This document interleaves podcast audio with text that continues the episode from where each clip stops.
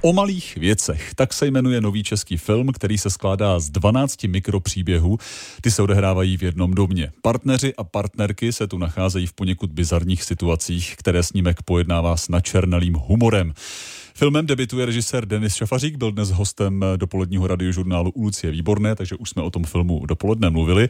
Jak se mu tahle prvotina povedla, to teď schrne filmový publicista Pavel Sladký, který je se mnou ve studiu.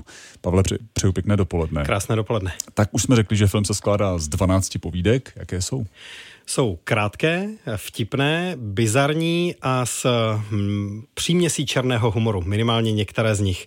Abych dal jeden konkrétní příklad, pár který spolu žije. Jednoho dne eh, přinese ten muž z poštovní schránky dopis a žena ho vezme a zastrčí ho do takové krabičky a tu krabičku zamkne.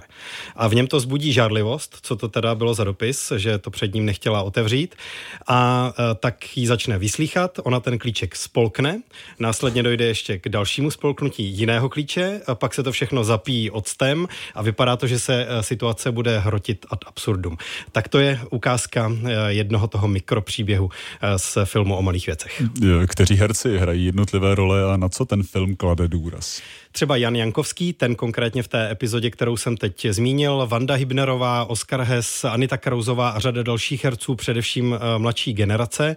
Eh, je to film, který právě na hereckých výkonech a na jejich režii v souladu se scénářem těch drobných, bizarních epizod hodně stojí. Já bych řekl, že dokonce je to možná obvyklé obráceně v českém filmu, že vydáme mnohem civilnější scénáře s větším množstvím přehrávání a hereckých gest. Tady je to obráceně bizarní, štiplavě napsané historky, hrané poměrně civilně.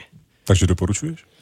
Doporučuji. Ten film byl pro mě příjemným překvapením. Je to film, který má jasné limity, on se odehrává v jednom domě, takže to prostředí se nemění, začíná působit brzo hodně stejně a málo odlišuje některé ty postavy. Samozřejmě eh, je to film, který ty svoje limity nějakým způsobem přijal, ale po herecké stránce, po scenaristické stránce a po eh, tom překvapení eh, drobném, které se v těch epizodách vždycky skrývá, je to napaditá podívaná, která, jak říkám, mě příjemně překvapila. A není dlouhá, 75 minut si by říkal. Ano, taková stopáž. Premiéru má dnes nejen tento český debit, ale i komiksová akční sci-fi Flash. Proč nedostala přednost?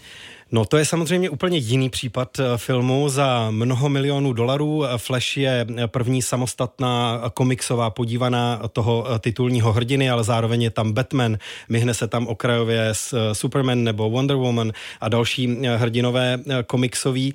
Zároveň ale jsem u tohoto filmu pocitoval už únavu z těch mnoho vesmírů a paralelních časových liní, které jsou v každém komiksovém filmu, v každé komiksové akční sci-fi dneska a pořád se eh, zachraňuje svět, u kterého eh, já mám dojem, že mnohem víc než ty superpowers eh, a nebo nějaký padouchové z vesmíru mu dnes hrozí nějaké jiné hrozby typu klimatické změny. Takže u tohohle filmu se u mě mísila radost z nějakého svížného tempa se značnými pochybami, takže jsem vybral radši ten malý český snímek. Typy pro kinopremiéry tohoto týdne a Pavel Sladký, náš filmový kritik. Pavle, díky, nashledanou. Díky, hezký den.